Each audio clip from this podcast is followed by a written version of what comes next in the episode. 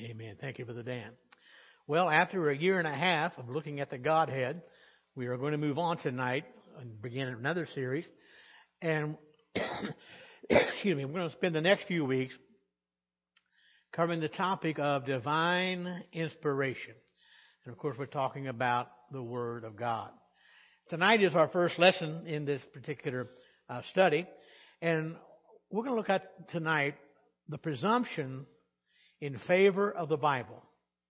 Why we needed the Bible. Now, I guess if you want to kind of boil it down, first of all, understand something. If if we are if we are going to know God, would you agree? It's up to God to reveal Himself to us. Absolutely. And if He's going to speak to us, He has to speak to us in a language in a language we can we can do what with? We can understand. So if you want to kind of boil it down, mankind, you and I, we needed a divine revelation wrapped in human language. And that's what God has done for us. And Jeremy preached about that just a week or so ago. In the beginning was the Word, the Word was with God, and the Word was God, and then the Word became flesh.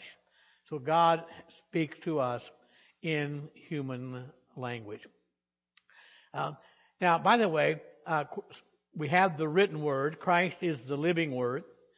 And before Christ came into our world, before we have a written Bible, and, and again, we realize uh, it was passed down through the ages uh, from the time of Moses uh, until John wrote the book of Revelation. But even before God revealed himself in a particular language, in human language, we had uh, a revelation of God in his created works, and we call that nature. Go to Romans chapter 1. Let's look at verses 19 and 20.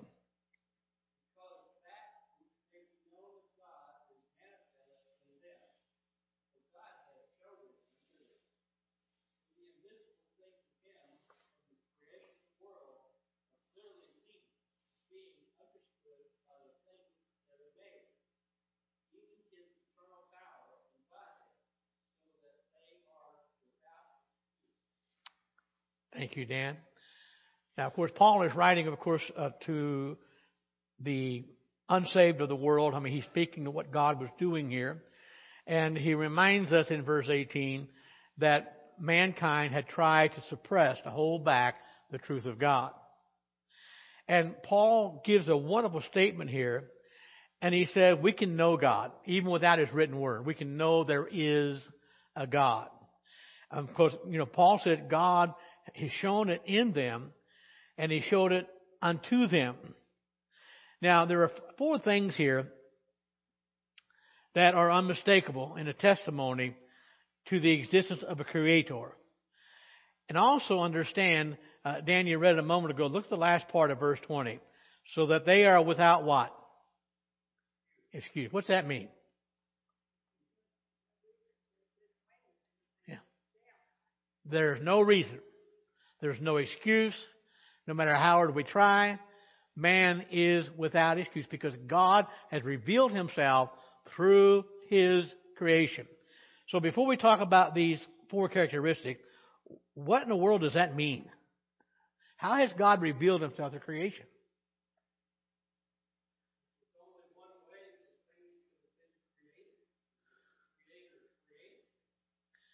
Now, come on, Dan. Does that really make sense?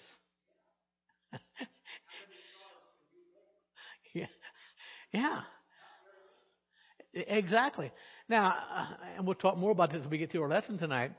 But if if we were to go to a, a museum or wherever it might be, and we see a some kind of a painting on a wall, what's one thing we know for sure about that painting? If there's a painting, there has to be what? An artist. Somebody painted that thing. It didn't just happen. Somebody painted that. And so what Paul is saying, look, um, he, he talks about these invisible things. Paul says these invisible things are clearly seen. And like you said, Dan, look around. How can you not believe that everything we see was created by something or someone? And so Paul says nature itself is an unmistakable testimony that there is a creator. In fact, Paul said there's so much evidence in nature around us, even without the book, man is without excuse. And, and by the way, I think about this. Throughout human history, would you agree that mankind has, for the most part, been religious? How's that? They worship a lot of things. Now, many of them, most of them did not worship the true God, but they have been religious. So let, us look at the uh, things that Paul says about this truth, the characteristic of this truth that's revealed in nature. First of all, uh, Paul says uh, that which is uh, maybe known of them is, is manifest in them. And he says in verse 20, the invisible things are clearly seen. So Paul says it's visible. Look around you. The invisible things you don't know about God are made visible. The second thing, Paul says in verse 20, under, we understand those things by the things that are made. Now think about this. As we look around our world and we consider all these things around us and we begin to think on those things, we have to come to some kind of conclusion. Did it just appear on the scene? Or did something cause it to appear? Someone, did someone create it? And that's the conclusion we come to. It's understood. Paul also says that God, these things are uh, invisible from the very beginning, since the creation of the world. Before man had a Bible, he should look. He should know there's what? There's a God. There is a Creator. Just look around you. And so, it's, since it's been since the creation of the world, Paul says that it is constant. It is ongoing. And it is changeless. Now, now again, think about this. Uh, Brother Marvin and I were talking today. I'm glad for the, the timeless Word of God. But also notice this testimony of, of creation is timeless. Every age, every generation. I don't care how far you go back and if the Lord tarries, how much we go forward. It is timeless. But then Paul says, not only is it clearly seen, not only is it understood, not only has it been around since the creation of the world, Paul says it reveals God's eternal power and divine nature. Now, Dan, you ask a, in my mind, a silly question a while ago. You asked me how many stars I could make. Why is that silly? I can't make one. I can't make one. Now think about that. In fact, the matter, I can't create anything. Now I can take some of the things God's already created, put them together, and maybe build something or put something together. But I cannot create it. So it's through creation itself, the nature, that Paul said man should be able to find to understand somebody has a lot of power here. There has to be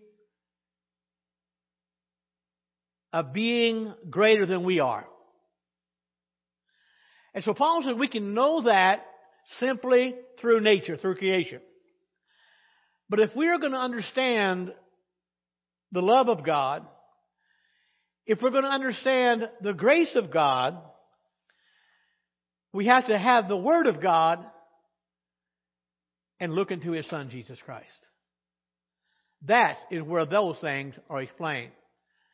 So again, nature says, yes, there is a God. But it can't tell us about the love of God or the grace of God. Now, again, what you and I can know from creation about God certainly has been revealed by God. And we see clues all around us. Uh, clues to God's existence. And, uh, and by the way, this is known by scholars as uh, is called general revelation. A general revelation from God. Now, also understand, human beings have never discovered God on their own. God has always come looking for us. And by the way, that precept goes back to the Garden of Eden. When Adam and Eve sinned, what were they doing after they sinned? They were doing what? Hiding from who? He was hiding from God. Who came looking for them? God did. God always comes looking for man. And you, we ask this question often, and I don't want to forget the answer to this. What can God do?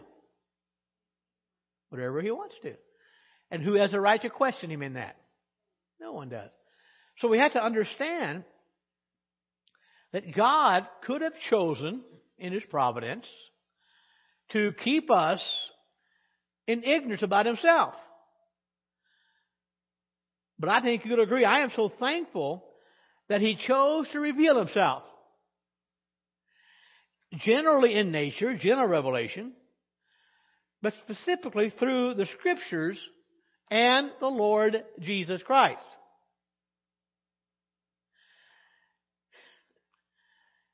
So Paul says right away, even from nature, man is without what?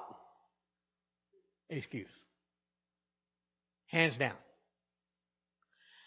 And because God has revealed certain facts about himself that we see everywhere in nature, one day everybody will stand before God and give an account before him of why they chose to ignore his existence and his character.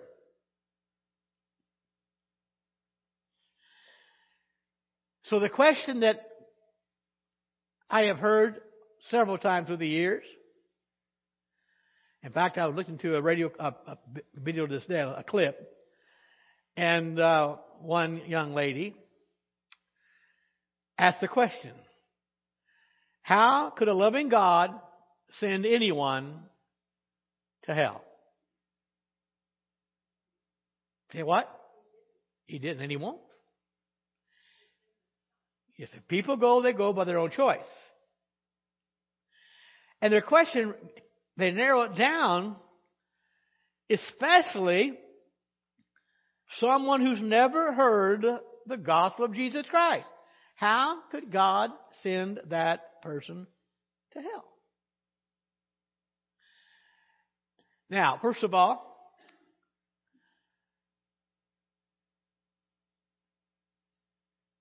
I don't know how long this has been going on now. I just noticed a few years ago. I had someone in our family taking some rehab courses through Clermont County. And everything they were teaching was not about facts, but how do you feel? What do you feel about this? What do you feel about that? When it comes to understanding God, what do our feelings matter? Say what? Not very much. It's hard to love God Him. I understand that. But folks, we need facts. We need the facts. And the fact of the matter is, the Bible says, in creation itself, God has revealed Himself plainly to everyone. and again, to the point it renders them with no excuse. They have no excuse.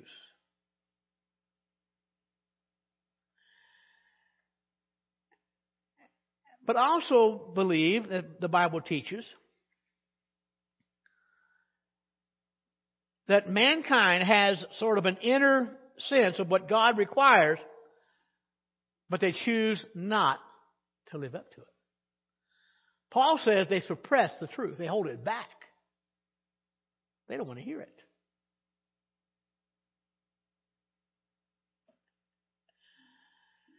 And this has been true throughout the ages. Man's moral standards has always been better than their behavior. And it's true even today. So the Bible is very clear. If man chooses to suppress the truth of God in order to live their own way, the Bible says they're without excuse. They are without excuse. So they know the truth. It's been revealed through creation. And understand this. They are going to have to suffer the consequences of ignoring the truth of God. No man has an excuse. What a paradox. The Bible says that God's invisible qualities are clearly seen in nature. So the question is how? How can that be? Well, first of all, who created everything? God did. And God created our world with natural processes. And He created them with a cause and effect. Everything you see has a cause except God. He is uncaused.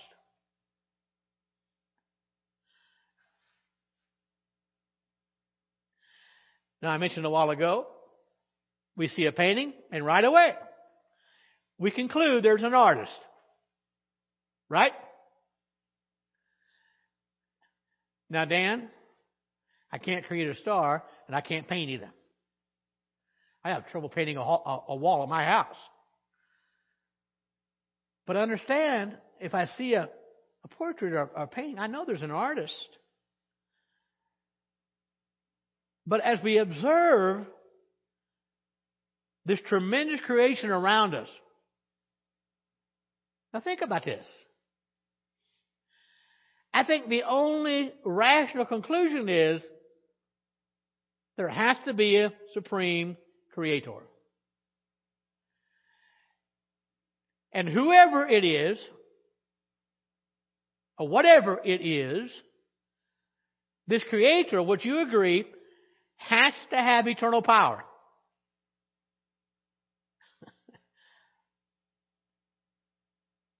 and I think it includes the fact of divinity.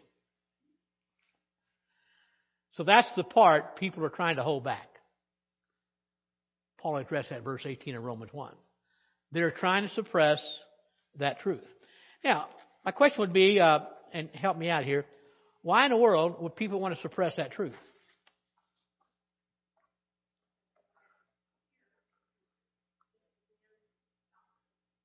Okay. Somebody else. Why would they want to suppress that truth? Oh.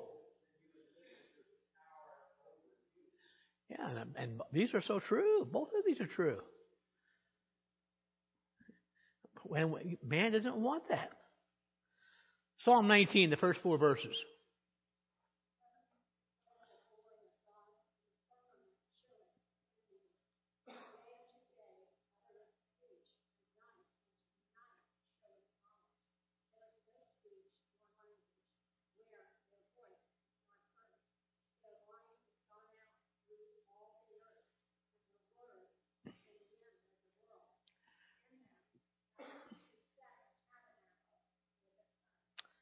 Thank you, Phyllis.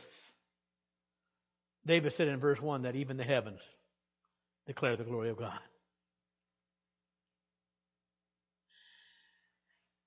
I had to take my dad for a kindergraph the other day, and uh, it's just a test they do check your vascular system. And he couldn't see what I could see because I was watching on the on the screen. I couldn't change channels, so I had to watch that channel that was on there. But anyway, as I saw the motions in the blood vessels,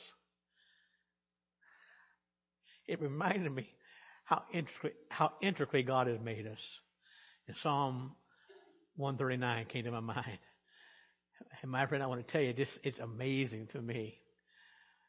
But I think about David and the years he spent shepherding sheep.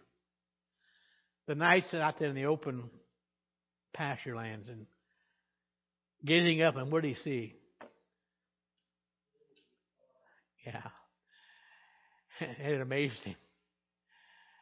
And I don't know for sure, but I, unless I, must every time David looked up to the heavens, he said to himself, There is the glory of God. It's on display. And then in verse 2, he says, day, every day talks about it. The night reveals that knowledge.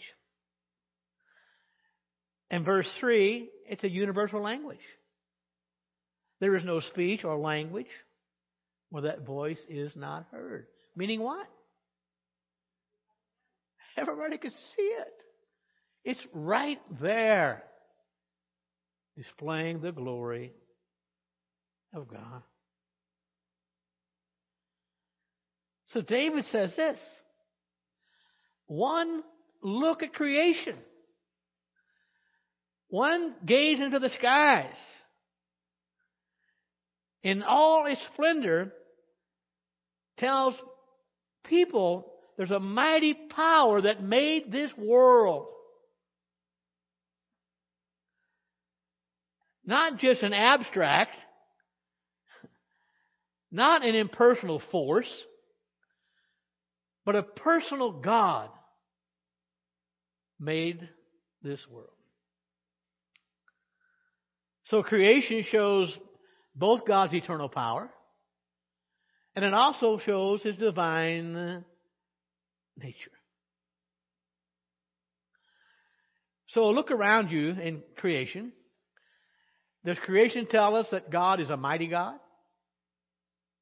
How is that? you can see it. It reveals a God of might. It reveals a God of intelligence.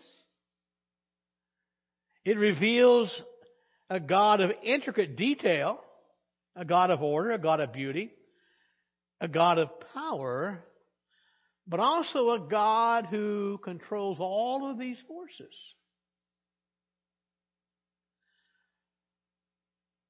I don't have the verse in our notes tonight, but Paul wrote to the Colossian church, chapter 1, about verse 16, He before all things, and by Him all things consist. He holds all things together. Acts 14, verse 17.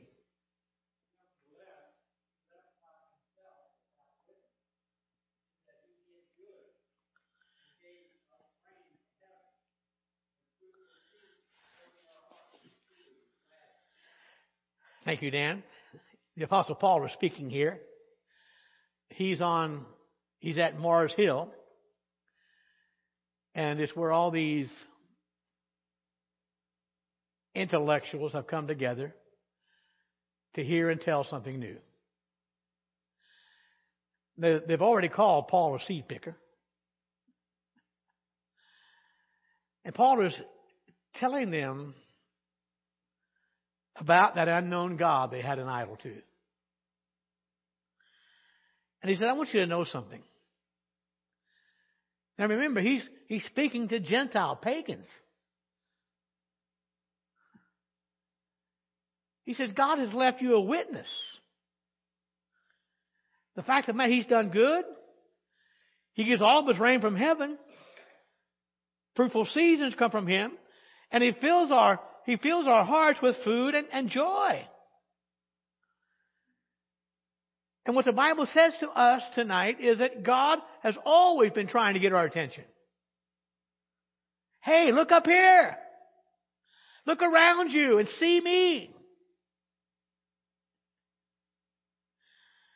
And the first witness that people should notice is the good thing God has made and provided abundantly for all of us.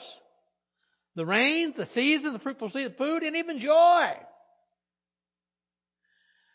And the reason that God gives this general revelation, His hope is that He can encourage everyone who's watching and looking to seek God, to find out who this God is.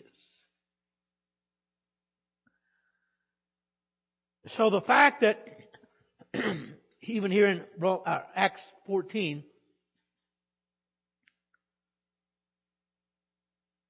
the fact that God allowed men to follow their own ways.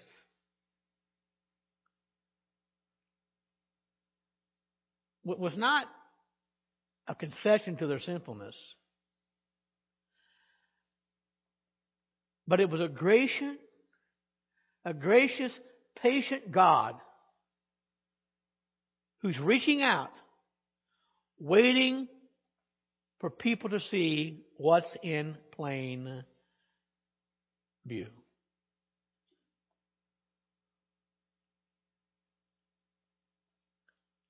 Let me back up and make a correction here. Verse 17.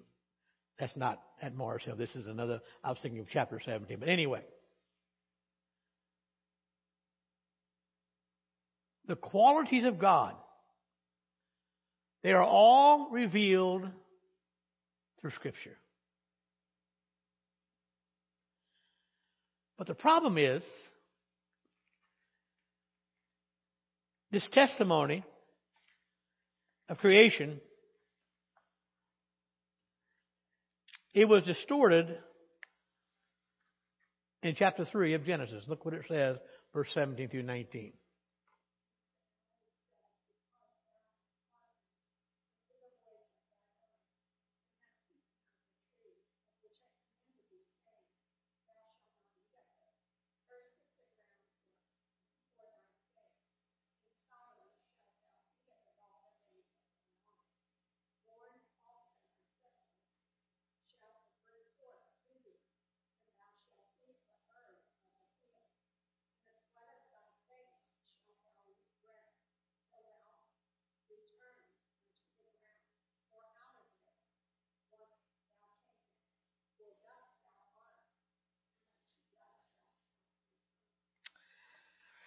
So I guess my question is Did Adam and Eve sin affect creation? Yes. In fact, their sin brought about a divine curse on the whole natural order. And the immediate result was thorns and thistles. And we know that even natural disasters have been reoccurring since Adam's day, even up to ours. So knowing that God exists is not enough. People need to learn that God is loving. And we can't learn that through creation. People need to understand what God did to show that love to us. And they also need to be shown how they can respond to God's love and accept His forgiveness of their sins. So, yes, creation tells us there must be a God. But it doesn't give us a complete unveiling of the character of God. Creation reveals His wisdom. It reveals His power. But it doesn't, it gives, what, it, it simply doesn't give us a perfect presentation of His mercy and His love. And, and just think about it for just a moment. Almost, well, every pagan religion I've ever read of or read of in the Bible What do they think about their gods? Do they feel like they can draw near to him? To them? No. They're afraid of them. And my friend, that's all we know about God, if His power. There's a reason to be afraid. And that's why we need to know about His love and His mercy. So because creation is now under the curse, without a doubt it's imperfect. Because now it's been marred by sin. And so an imperfect creation cannot be a perfect medium for revealing God. Now think about this for a moment.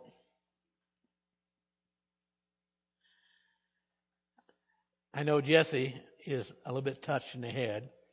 Anybody who likes snow, as much as he does, can't be all right. Uh, I forget who I was talking to when we had that snow the other day. And we both agreed, I forget who it was, we've had enough for this year. We're ready for spring. How many likes the springtime? Yeah. Now think about this. The testimony of creation at times seems to contradict itself.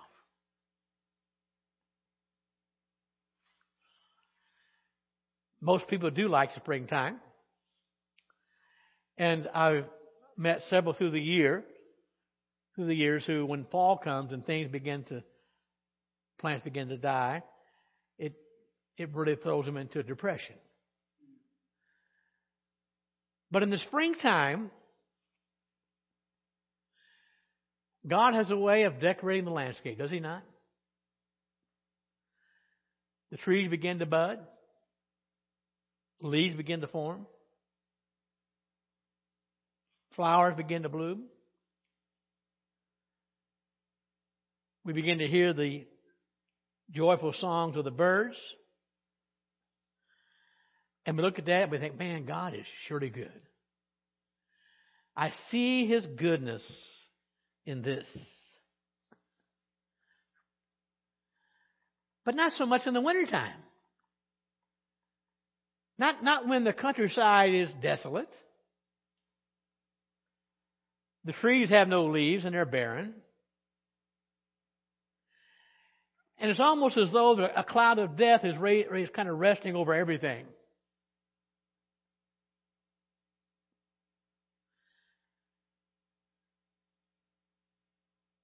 Pam was looking at our patio door the other evening, and she said, Look at the sky.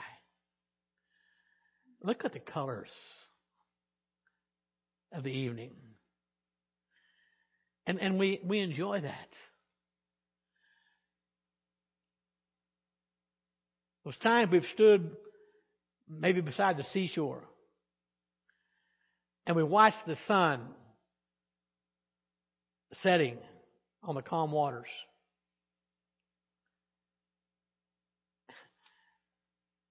So quiet, so surreal.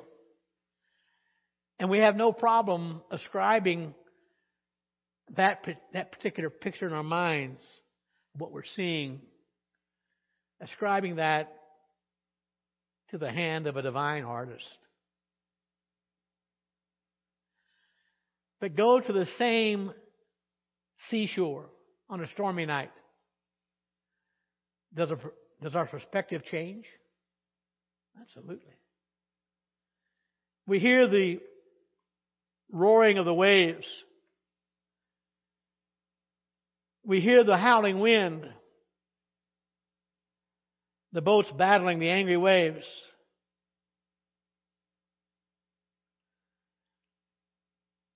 Then we're tempted to wonder Is God really at the helm?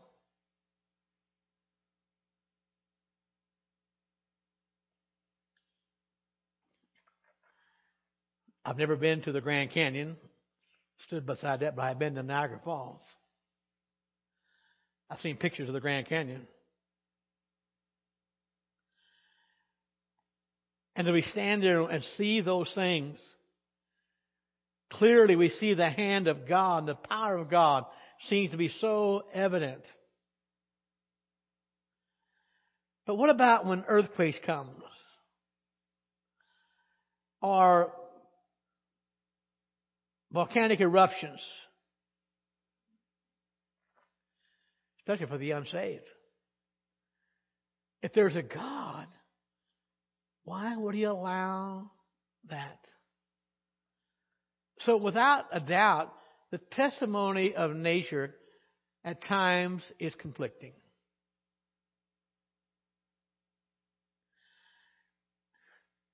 And that's because of what sin has done to our world. And it's marred God's handiwork. So God's creation does reveal to mankind his natural attributes. But creation does not reveal much of his moral perfections. Why would I say that? Nature has no, knows, knows no forgiveness. Nature shows no mercy. And so if all we had as our source is creation, we're in trouble. We would never discover the fact that God wants to forgive sinners. We would never know that God is gracious and merciful and kind. So because of that, while creation has its place, but because of its limitations, we needed a written revelation from God. And my friend, we have it right here. God's Word to us.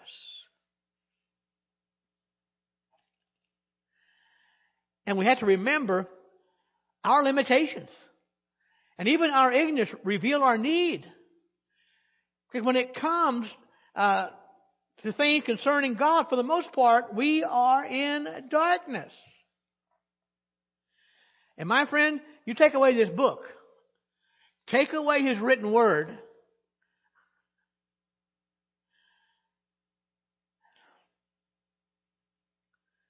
we would know nothing about His character. We would know nothing about His moral attributes we wouldn't know about his attitude toward us. And we would never know what God expects from us without the written word.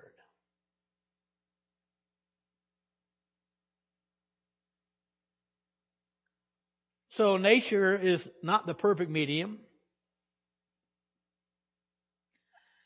And no matter what age people lived in, they had the same nature before them that we do.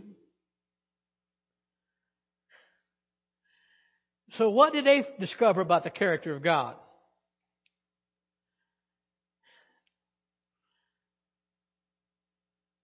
How far did they get in their knowledge of God? What did they get from it? Now I want to go to Acts 17 where Paul's on Mars Hill, okay?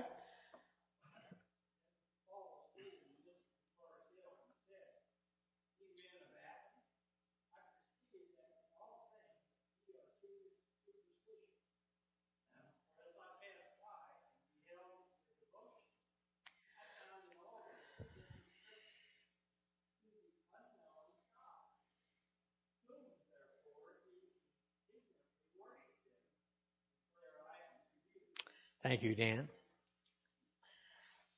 Paul, there at the famous city of Athens, known for the philosophical culture. He looks around and he sees all different kind of altars, different kind of gods. But what's the one that caught his what's the one that caught his attention?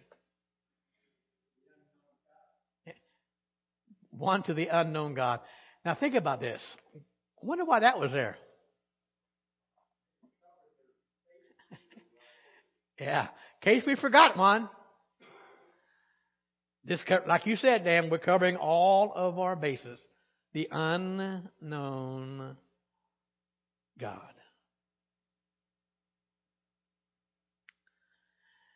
And that's sad. Because even today, that same condition prevails. Any country that has not been illumined by the light of the Holy Bible, the Scriptures, you'll find that those people know no more about the character of God, of the living God, than they did 2,000 years ago. They are in darkness. And so man, without a doubt, is in darkness concerning himself.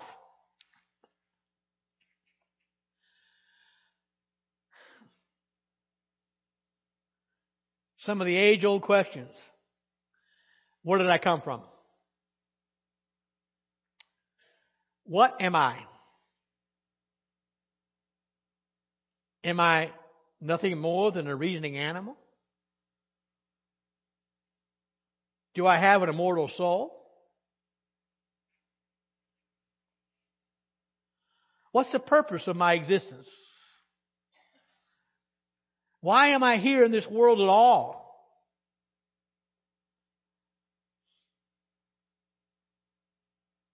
What's the end goal of my life? How, how, how should I use my time? How should I use my talents?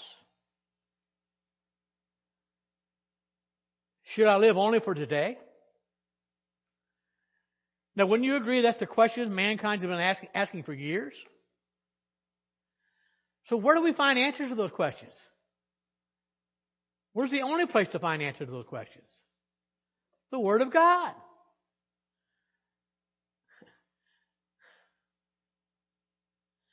What about when I die? Do I perish like the beast of the field? Or is death just another portal to another world? So, if it is, where am I headed?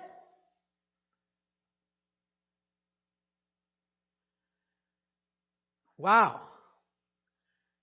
Good questions. My friend, we take away the Word of God, take away the Scriptures, and we eliminate the light that God's Word shines on those questions, where are we going to go to get a, a good answer? There's no place to go. So there's a need for the Word of God.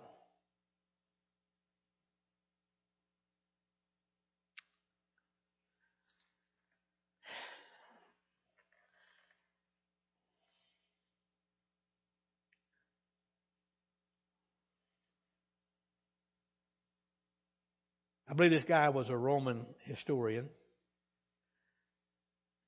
And some of his best works on the rise and fall of Rome. He was skeptical of a God. He once said this Since, therefore, the most sublime efforts of philosophy can extend no farther than feebly to point out the desire, the hope, or at most the possibility of a future state. There is nothing except a divine revelation that can ascertain the existence and describe the condition of the invisible country which is destined to receive souls of men after their separation from the body. Good words.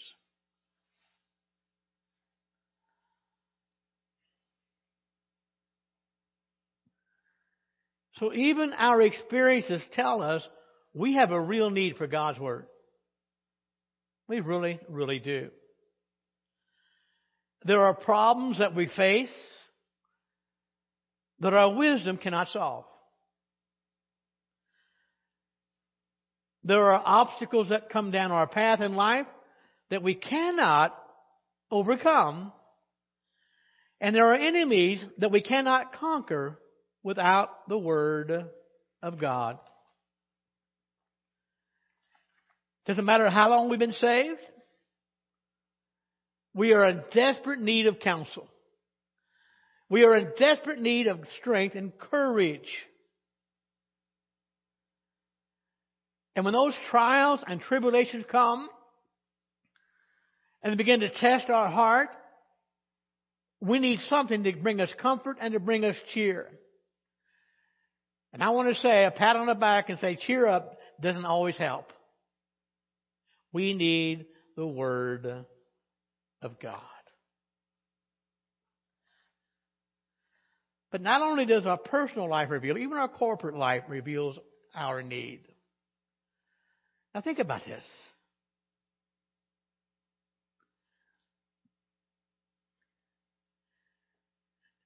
I think most of you know there are only three things in this world instituted by God. The first one was the family. Number two was government. And number three was the church. That's it. Nothing else in this world was instituted by God.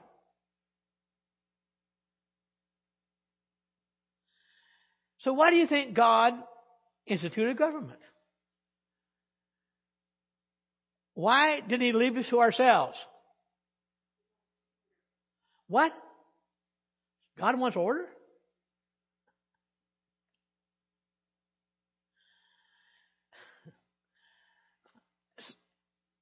Wow.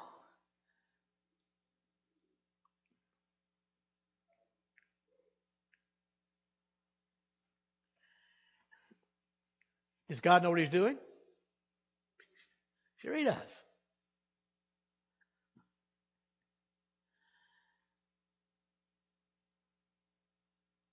In the after the days of Joshua, in the early parts of the book of Judges, the problem with the Jews was true of all mankind. They were doing what was right in their own eyes.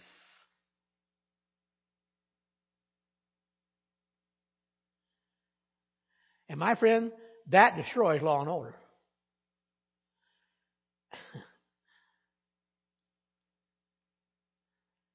So somehow man realized, at least civilized man realized, there has to be some kind of moral code. There has to be some kind of ethical standard. But who's going to set it? Who's going to fix that standard? Who's going to say, well, here that standard is? And suppose you ask a hundred people for their opinion, what are you going to get? A hundred opinions.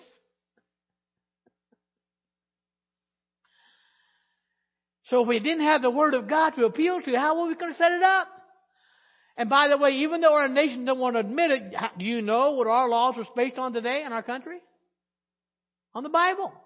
On the very Word of God. So man does need corporately the divine revelation.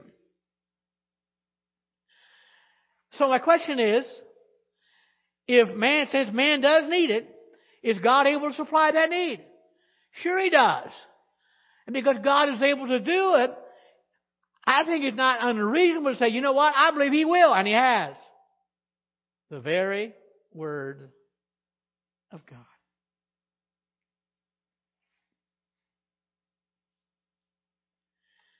Well,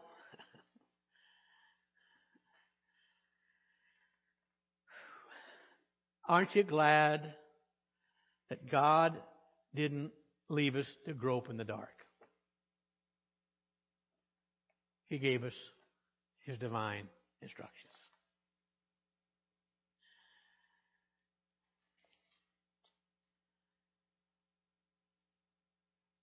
I think you'll agree with my opinion on this.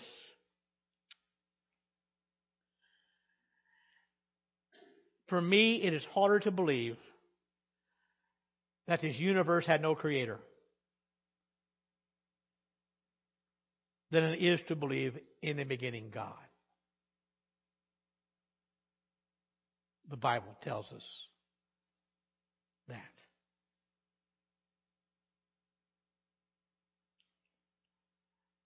But also, the Bible tells me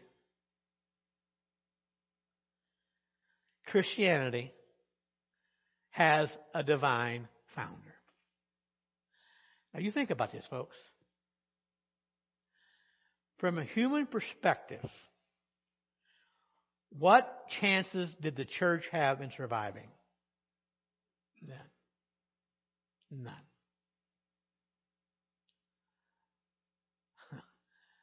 But the Jewish scholar was right when he told the officials, if this thing is of God, you cannot stop it. And guess what?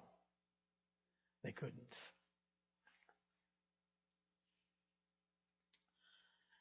So if there is a personal God, and only a fool would deny his existence.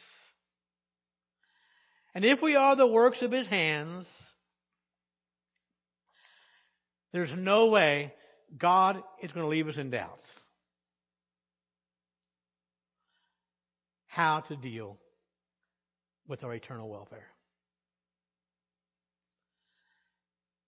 So the bottom line is this. God knew that mankind needed divine revelation, and what did He do? He gave it to us. He gave it to us. So, without a doubt, there is a presumption in the favor of the Word of God. And I think you'll agree. I am so glad He gave us His Word. All right, let's stop there for tonight.